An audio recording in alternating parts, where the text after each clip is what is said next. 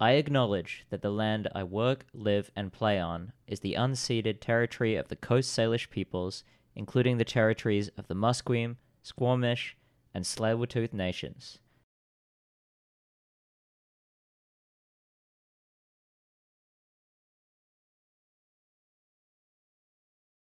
Where where did you grow up? I come from a very small town. Well, not very small, but a small town called Woodstock, Ontario. I don't know how to describe the city other than. Okay, so we have a cow statue in Oh, that yeah? city. And it's not even a giant cow statue, it's just a life sized cow statue. So that's the kind of town that I'm talking about. What is it made of? Is it like a bronze statue? I just metal. Just like painted to look like a cow. Like that that's what it is. There's a, a, a town um, called Margaret River that's three hours south of where I'm from in Australia. And there used to be a big dairy factory there, like a Brown Brownes is the company, and it shut down. And they had tons of uh, cow statues. And now they're just scattered all over Margaret River, Busselton, and places down there. And they're just painted different ways. Like there's maybe a hundred of them. And there's heaps at this brewery, and they've all been painted so they're like beer with head on the top. Okay, that's better. Anyway, it's a it's a cool little thing. ours because like i guess woodstock tried to bill itself as the dairy capital of canada this was like a record-setting cow that they have built a statue of Right. and so it's a Is, small is it big? N- no it like it's it's literally just the size of a normal cow this statue and there was a huge issue that rose up because they wanted to move it like 40 feet to a different area And it's And- heritage listed. I I guess like there's a whole thing about this this cow statue, but I'm just using that to describe like this town is not big. When I was there, it was like 28,000, 30,000 people. It's probably grown now because it has a Toyota plant, big big car factory place now. Uh, but it gets cold there, not like abominably cold, but much colder than Vancouver, and way more snow. I think it was supposed to get to something like minus 14 last night. Here. Yeah, I mean, I don't know it if was, it did. It was kind of windy, so I wouldn't. I've never experienced anything worse than minus 15. I was in North Bay, Ontario for university. I was studying criminology at the university there. And it would get to like minus 30, minus 35, plus wind in the winter. Uh, that's miserable. That's like the kind of cold. What, where what you- is that actually like? Because I, I, okay, I've well, never actually experienced anything so harsh. I mean, I've done 48 plus. I mean, but- that sounds awful. Yeah, you just shut down. Well, just imagine you walk outside and immediately your boogers freeze. Like that's just the Right. feeling, like the sharp feeling in your nose of everything freezing up in there. And it it's oppressive, but you do get used to it. You just bundle up and kind of do your Yeah. own thing. It just it made everything slower. Just a little bit more difficult. Yeah, because I, I hate bundle. Like I'm not a big guy. I'm very very tiny, so I'd have to wear multiple layers. I'm wearing like fleece underwear, a shirt, and then like a fleece sweater on top, and then a jacket, scarves, toques. Uh, Yeah, I- I'm, I'm find myself pretty viciously underprepared here. I had to buy some jeans the other day because I only had sweatpants and it was too cold. oh god, yeah, those won't work. Yeah, I mean, I, I typically just wear jeans all weather. I don't I don't have a care. yeah. I haven't actually owned jeans in three years, but But what happened in North Bay was I was doing uh, winter warfare training with the military, and I froze my hands solid. Like like actually, actually, solid. they were they were solid white. So there's the scale. The stages of frostbite are it's like red and then white and then black. Yeah. Black is when the tissue's dead. So I had like been working outside. We were just practicing building Arctic tents, and it's one of those things you don't feel coming because like you'll be tingly for a while, but then you just lose all sensation in your hands and you don't notice that they're not working. yeah, So like when I went inside briefly and took my gloves off, I was like surprised they were from the wrist up, they were just completely white. And like lightly tapping it on the table, it was like the knocking of wood. So it terrified me. I'm like, "Oh shit, I'm going to lose my hands." Uh, luckily, I have as you can see all my fingers. yes. Uh, very did quite a bit of nerve damage, so I have decreased sensation in all my fingers, and they still get cold. Like I can feel it first in my hands when it gets cold out here. do you, do you it'll- get paranoid every time your hands start getting cold? dude I, I get super worried like even in like five degree weather like the normal vancouver winter my hands are going to start getting really really cold and i'll feel it starting from like the pinky in Yeah. because those ones are the, the worst and i'll already start feeling it like tingling and getting cold and no matter what i like put it in my my armpits or stuff them in my pocket, and I can still feel like the, the cold. How, how do they fix it when they get that cold to the, the white level of frostbite? Do you, can you just warm them up, or you, have you got to be careful? You have to be careful because you don't want to use super hot stuff because you won't be able to feel it, so you'll probably just burn yourself worse because frostbite is still a burn. Yeah. Uh, so all you do is you just gently, slowly warm them up and kind of start wiggling them when you can, but you don't want to be too vigorous with it in case part of it is still frozen. So you've got to just slowly, slowly warm up your hands, uh, and then go to a hospital. If you lose your hand in active service, do you get a medal? I I don't know how that would go. I I think if you lose it in like on a tour, then yes.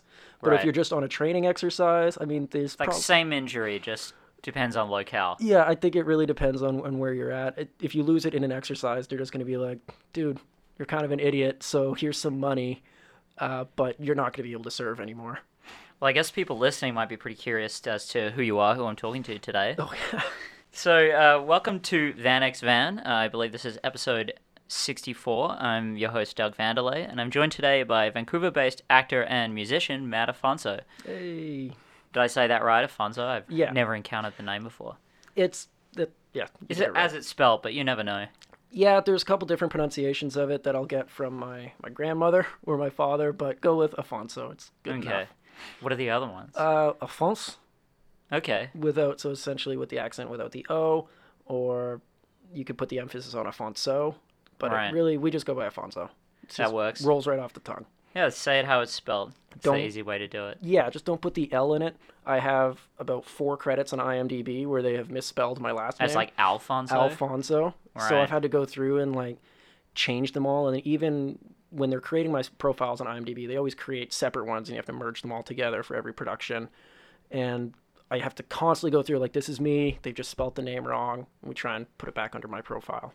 Do you have to prove that you're verified that it's you, Matt Afonso, doing that to IMDb? No, because usually all I say is when they're they're asking about an edit, I'm like in the notes, it's like, "Yo, it's me. I know what I'm talking about." And then Yeah. I've never had a problem. It was just I had like six or seven different Matt Alfonso's, or someone put a T in my name once. It was Atonso.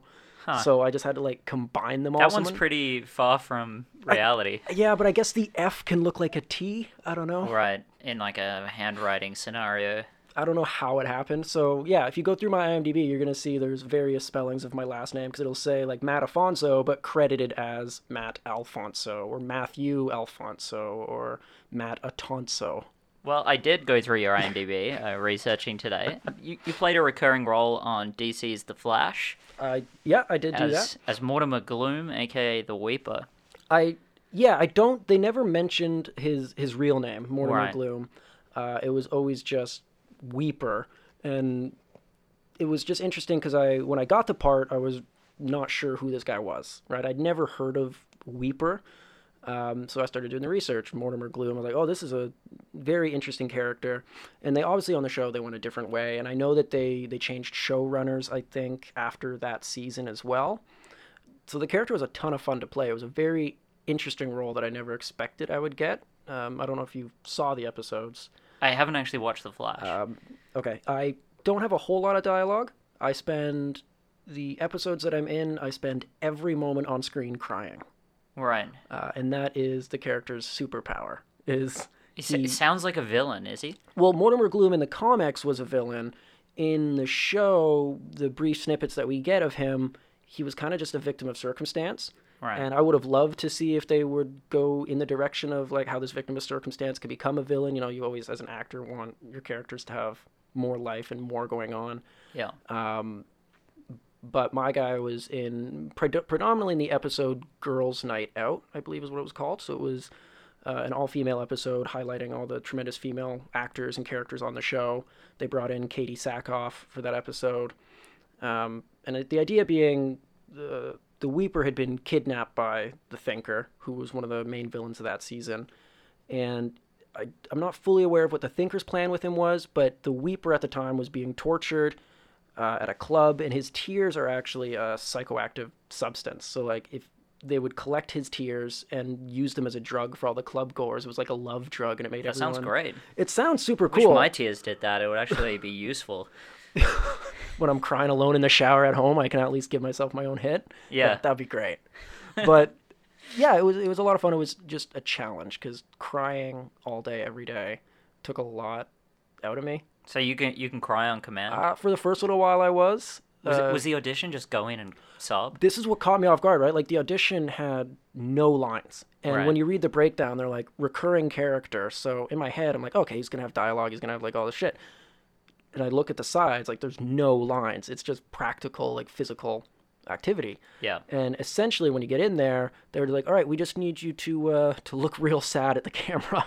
like that was it. So I was surprised when I booked that because it's just not something I could get a feel for in the room. When I'm when I've got dialogue and I can like create a full character in the room through through the dialogue, uh, I always feel better about it. But then again, this was a quite an interesting challenge of creating a full character who has all this life and whatnot, but only in what is essentially like a 10 second audition where you cry. So that was actually a unique challenge to allow myself to um, like find a character within that and present something that's more than just look at camera, cry, but that you can see that there's more going on. So that that was a fun challenge. Yeah, it seems like a really interesting one. I know when when I used to act, it was purely purely amateur, like uh, theater acting. I could cry and be sad, but I could never laugh on command, which I think a lot of people find a lot easier. I, I guess it could be for some people it could be really really awkward to just try and, and, and laugh on command 'Cause it just sounds too fake for It- me. Yeah. Yeah. And I find that problem when I'm doing anything where I have to smile. Like Really? even in stills photography. Well, I guess that's how you got that job. yeah, because I just look sad all the time. But it was You're kind of the the the Jon Snow brood going. I I do have the brooding look, and I have been compared to Jon Snow several times at work in my day job. But yeah, smiling and laughing, you're right. Like I always feel like it's not genuine. So my trick when I'm like smiling in a photo is I'm trying to make myself laugh, and I found that that. Do you, do you have a it- go-to scenario? Uh, I don't have a go-to scenario. Usually, it's just something like I make a witticism about something that happened in the day, or I'm remembering a s- stupid moment throughout the day. But that's I think it's actually probably harder for me to feel genuine when I'm smiling and laughing, rather than something like the Weeper. It felt a little more real and a little, I guess, easier for me to access. Yeah, I guess.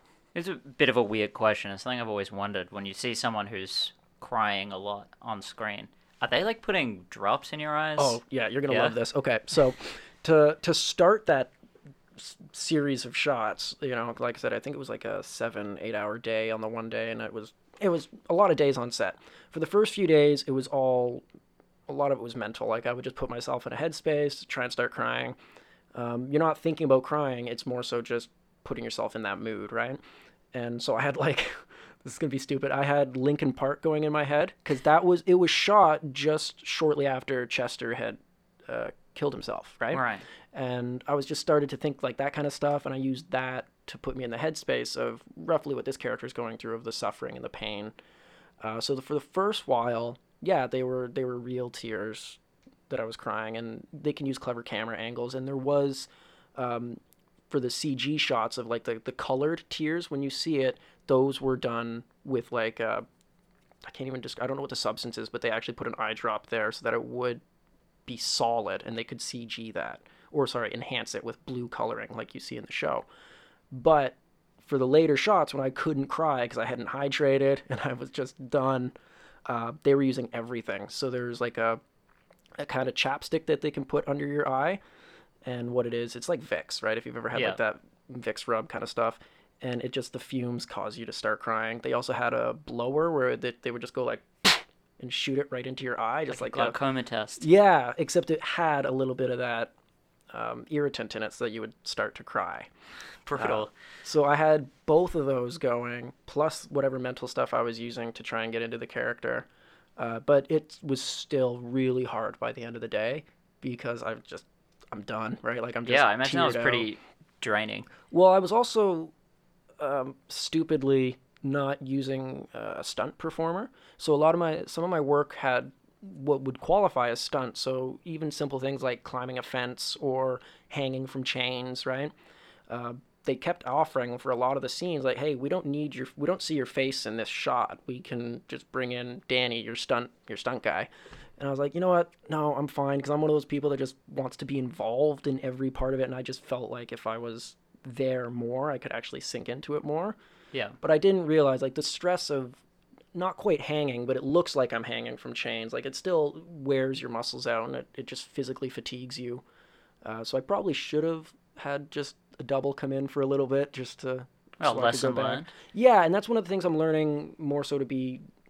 You know, we all have this image in our head of like, oh, I'm a professional on set. I mean, I want to do everything. I want to be there. But it's it's actually sometimes the better choice to walk away because that's why the stunt double is there or the double of any kind is there is to fill in those gaps when you're not needed so that you can come back and give a better performance, right? I think that's Danny Trejo talks about how he always lets a stuntman do his stunts because if he gets injured, then so many people are out of a job. Yeah, and I, I remember reading that after, right? And I was like, fuck, this makes so much sense, right? It Yeah. isn't it, it it's hard to toe that line because it really feels selfish when you read what Danny Trejo has mentioned. Yeah, it's very selfish to kind of put yourself in that position. Be like, I'm going to do everything, and if I get hurt, who cares, right?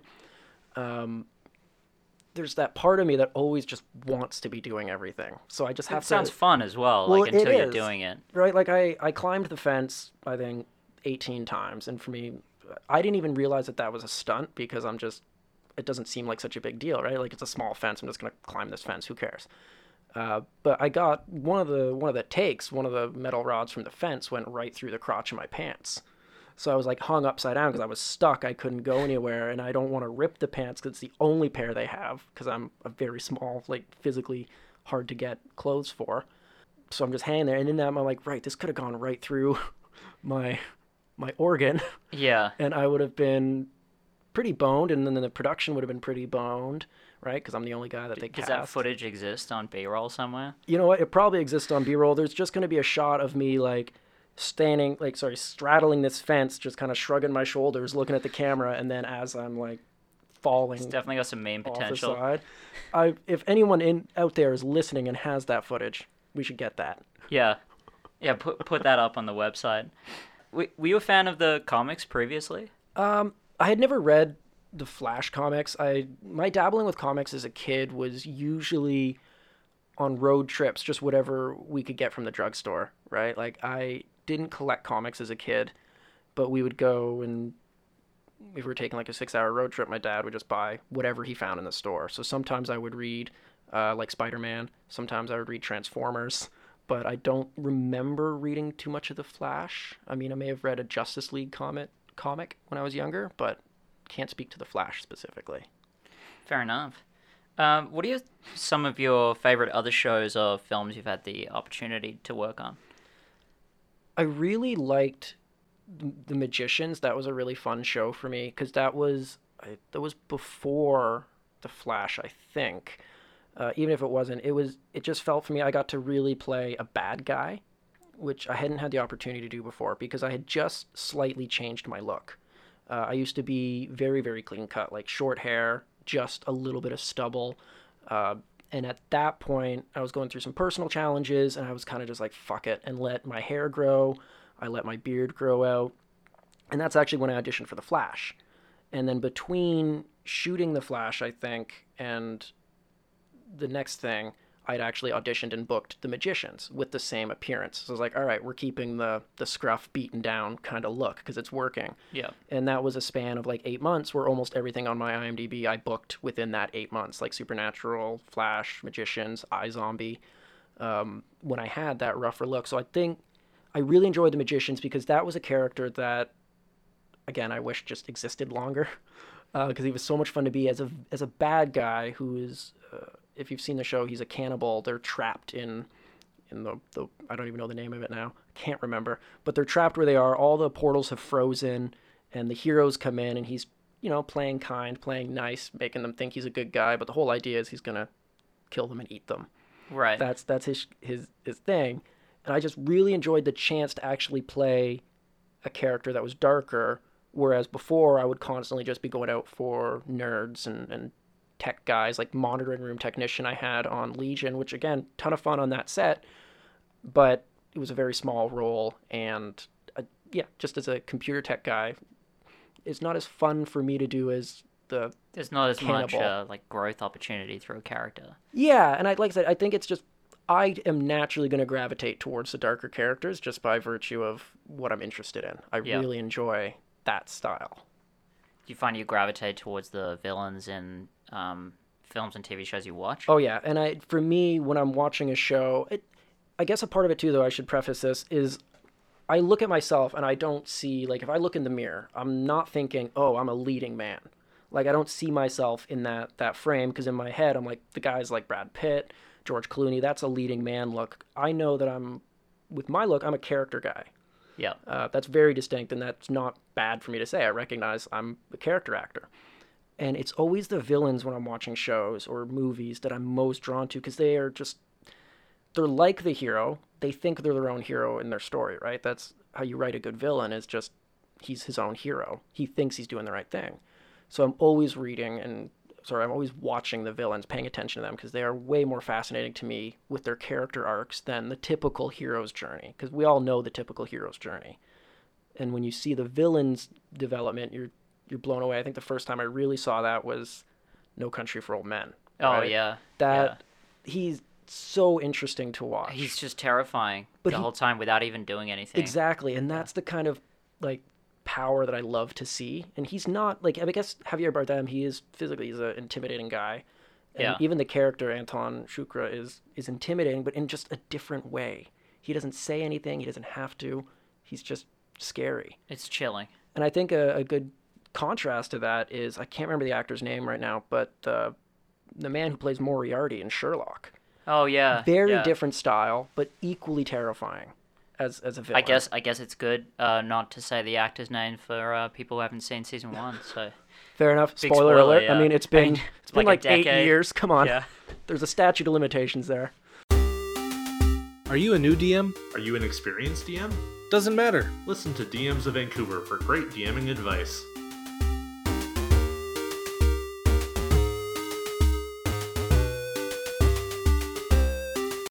Think Uh, the the fellow who made that's making Dracula now.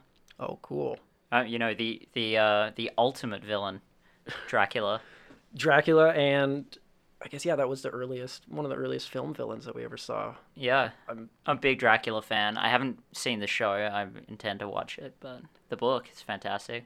All the like Bram Stoker's. Yeah. I've I've not read a lot of the old school monster stuff. I mean, you I- expect it to be kind of dry, but it's really gripping. yeah, and I always feel bad when people talk about it. like I haven't read uh, Mary Shelley's Frankenstein.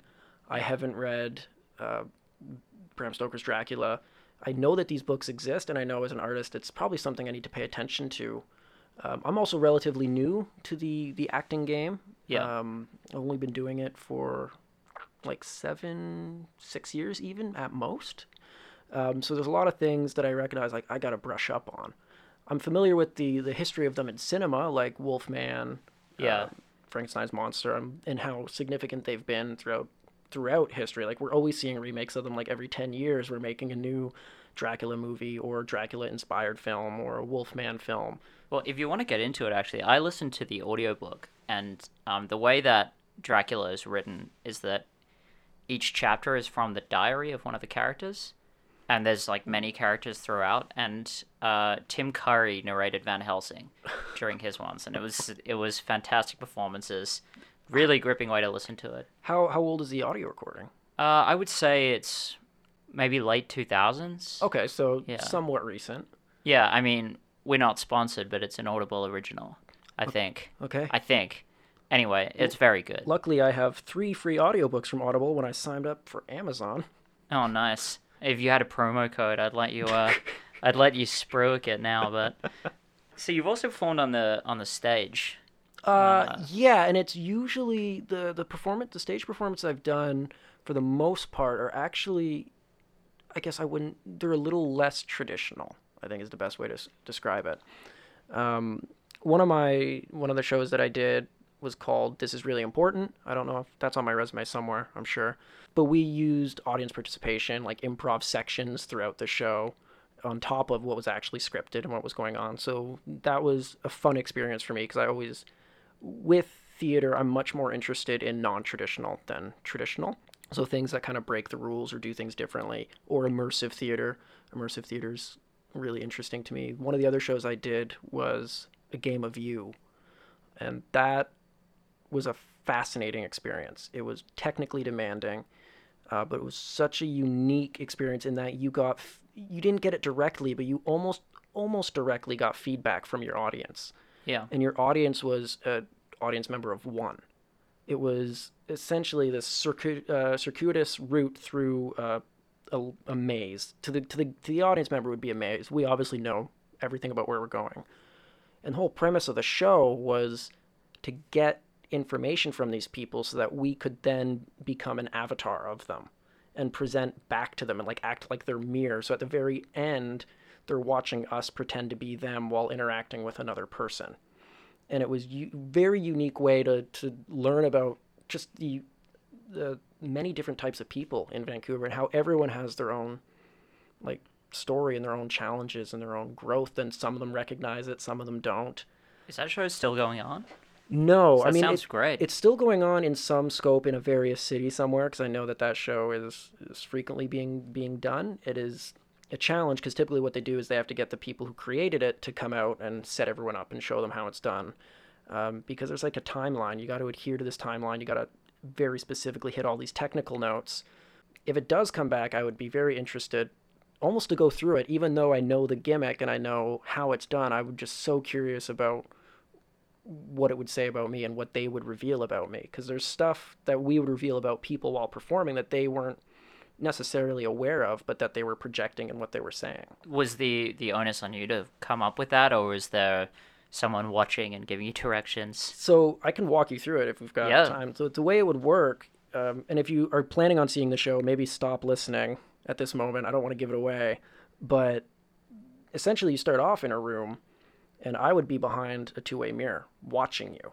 And you're just sitting in like this waiting room interacting with another person. So already I'm picking up mannerisms, behaviors, and if you say anything, I'm picking up what you say. And then we take you to another room and we sit you down, and then I might replicate. You will see me now, and I'll replicate some of the physical movements that you did. Or I'll ask you questions. Like if you poured yourself water, I might ask, Why did you pour water? So now I'm just getting basic little questions out. And we go through another one, and it's kind of you see an image of someone on a screen, and I'll just ask you questions like, who do you think they are? What do you think they do? What do you think their name is? And through that, people often project, right? They project their own uh, feelings or their own ideas onto it. So you can kind of pull from what they're saying that they're actually talking about themselves in some cases. But the biggest, most important one was the last one that I would get to, which was a phone call, where they would receive a phone call from this person that they created in the previous room, this idea, and it's usually within that that they're going to reveal like a dream they had as a kid that they never followed up on and then you can ask why like why didn't they do it or they can reveal something that they're unhappy with in their life and then you can figure out why or what they can do so that the final experience that they get is they're now the one sitting behind the one-way mirror at the very end watching you be them Wild. it was mind-blowing did anyone ever have like negative reactions? Um, there were definitely some adverse reactions. Um, there were a lot of a lot of positive reactions, but there were some people, and I guess I don't want to say negative in the sense that like they were like trashing the show or anything. It's just some people are uncomfortable facing their own stuff that they put out there. Um, I don't want to go into too much detail just because I want to kind of protect some people, but there were we were met once with a little bit of hostility where a person just refused to even give us their name. They didn't want to do that. They were uncomfortable answering any questions and then when we just like replicated even that so that that anger and that frustration of like I just refused to participate in this experience so when they were in the final room and they were watching that they walked out they were like I don't want to deal with this so all we did was we didn't make any assumptions about them we didn't judge them we just did exactly what they did Right. which was refuse to participate. And when someone was confronted with that, they did not respond in, you know, necessarily the way that the show would hope, but the show was actually just meant to get a response. We just want you to respond somehow. So I thought that that was actually as challenging as it was and as, you know, adverse a reaction as it was that we weren't expecting. I think it was still kind of what the show was about. We made someone confront just themselves without making any of it up. And I think that was always the trick we were told was you are not allowed to make anything up. Anything you do or say has to come from what they do or say. Yeah. So I, I felt bad because that was a person that I was physically avataring for. Like that was my my candidate. So I did feel bad that that was the response that they had, but I also had to look back on like I But that's all they gave you. that's what they gave me was Yeah. nothing and if they're not happy that I'm doing nothing or they're frustrated that I'm acting the way that they did, then maybe they need to reflect on themselves. Cuz again, like I can't stress that we do not make stuff up. I feel like 50-50 if I went in there, I'd either just be so amazed I have a nervous breakdown. like that's what I'm like. Well, the the best the some of the funnest reactions were when we're replicating someone in that room and they're behind the one way like that that mirror there that they can see us, we can't see them. You'd hear laughing from the other side. You'd hear that person that you're pretending to be just laughing their ass off because they recognize like, yeah, I did say that and I do do this and that is who I am. Yeah. And I think that was always a ton of fun for us. It kind of threw the other person in the room off, just hearing all this laughter coming from behind a wall. But I think those were the ones that we were like afterwards we we talk about like that was awesome when we got someone to just recognize and laugh. What's the show called again? It was called A Game of You. A Game of You. So I guess look that up if it's in your city. Yeah, and their idea was to tour it uh, around like some of the big cities in North America and Europe. So hopefully it's somewhere right now. Well, um, thanks so much for coming and talking to me today, man. Yeah, no problem. Is there anything uh, you'd like to plug on the way out? Uh, yeah, okay. I just want to quickly talk about two things. If Oh, I have yeah. Time. The one being, I am in the early stages of putting on an awards show. I'm going to be starting my own awards show for people in the Vancouver film and TV industry that do not normally get awards because the industry, I guess, you know, a lot of the public don't care. But I'm talking about people like, you know, the caterers or a lot of the grips and these kinds of people who are always working furiously behind the scenes but don't get recognized. So right now I'm working on a project, hopefully to get it off the ground and running in like spring, summer, where we're going to do that and have an actual award show. And we're going to be giving out awards to, I think, like we have 20 different categories ranging from best, best boy, just as like the play on words there, or even to something that I jokingly call like the best short film that nobody saw. So like there's tons of films that don't get into festivals, but Yeah. like let's just find one that's really good. There's a ton of really good films that no one sees. So the idea is to show uh, everyone in Vancouver like these are the people that are working constantly that we don't recognize. So it's kind of a way to say thank you, but it's also going to be tongue in cheek and a lot of fun. Uh, the other thing I just wanted to quickly plug, uh, I Oh, quickly before we move on, um, do do you have a venue for that already? Mm-hmm. Uh, Can people? No, like this is like super early planning. We have a venue that we've selected. We're just waiting to hear back from them. So I'm not gonna put anyone's name out there until Right. I get 100% confirmation. And wh- where can people uh, get updates on that? There's gonna be a Facebook page. We're working on like this is all super coming together at the last Yeah. minute here, um, but we're putting together a Facebook page. It'll probably be something we're toying with two different names right now. We're we don't want to get on anyone's copyright, so we were jokingly gonna call it the Little Leos. or something like the Bobcats or the Cougars, just to make fun of the Leos. Um, Yep. We're still workshopping the name, so once that's up, generally you'll probably be able to find it because I'll I'll name the Facebook page just like the Vancouver Film Industry Awards or something like that. Um, again, I'm plugging something we'll, that's in we'll the give very you a signal boost when it comes yeah, I'm plugging something that's in the very early stages right now, but that's just like a current project that I'm doing during the slow season. Yeah. The other thing I wanted to quickly plug, uh, I executive produced a film called Zero, and you can't watch it unfortunately because it's being in festivals. But I just want people out there to know, like, they made a short film with zero waste, from top to bottom. Oh, that's amazing. There was a zero waste short film that was made called Zero. It's about a zero waste serial killer. So Oh, we've got time if you want to expound on that a bit. Uh, I'll quickly touch on it. I was not part of like the actual filmmaking of it. I I come from things as an executive producer, so I like to just throw money at something that I like until I don't have to like figure out the problems, like how to do it. But I thought it was a really cool idea. So what I what we did was they made a, I think it's like 13 minutes long, zero waste serial killer. So the story about a serial killer teaching people how to kill people, you know, with no waste. So I think that was just a clever way to do it. It's a little bit dark. It's funny. It's got a lot of comedic moments in it because it's meant to be like that kind of that style. But what was most impressive was it was done with zero waste from the power that they used. So they got um, generators that were all solar, so they didn't have to, or that had come pre-charged from solar. So there was no power waste. Uh, the garbage, everything was reusable. So everyone was using reusable water bottles, reusable utensils, that kind of stuff. So it was really impressive to see and to know that it's possible. So when you hear folks talking about how like, oh, we, there's no way that you can reduce waste on a film set, it's like, well, these folks did a pretty good job of zero waste filmmaking. And it's currently trying to get into festivals, so there's nowhere to watch it yet. Uh, I know they're talking potential distribution, but that's also to be seen. I know a lot of stuff I'm talking about you can't physically see right now. Well, can people But- follow you online anywhere to get updates on these things? Uh, yeah, they can follow my Instagram, or that's usually the best place to find me is Instagram or Facebook potentially. Um, anything that you just find Matt Afonso. I'm really the only one out there. we'll link that in the show notes as well. Yeah, thank you. Anyway, thank you. Thanks for listening to Van X Van. You can find me on Twitter at Doug Vandelay and the show at Van X Vancast. If you enjoyed the show, please consider leaving us a review on Podchaser or iTunes. It's the best way for us to grow at no cost to you. We're also on Patreon at patreon.com forward slash cavegoblins. I'm Doug Vandelay. See you next time.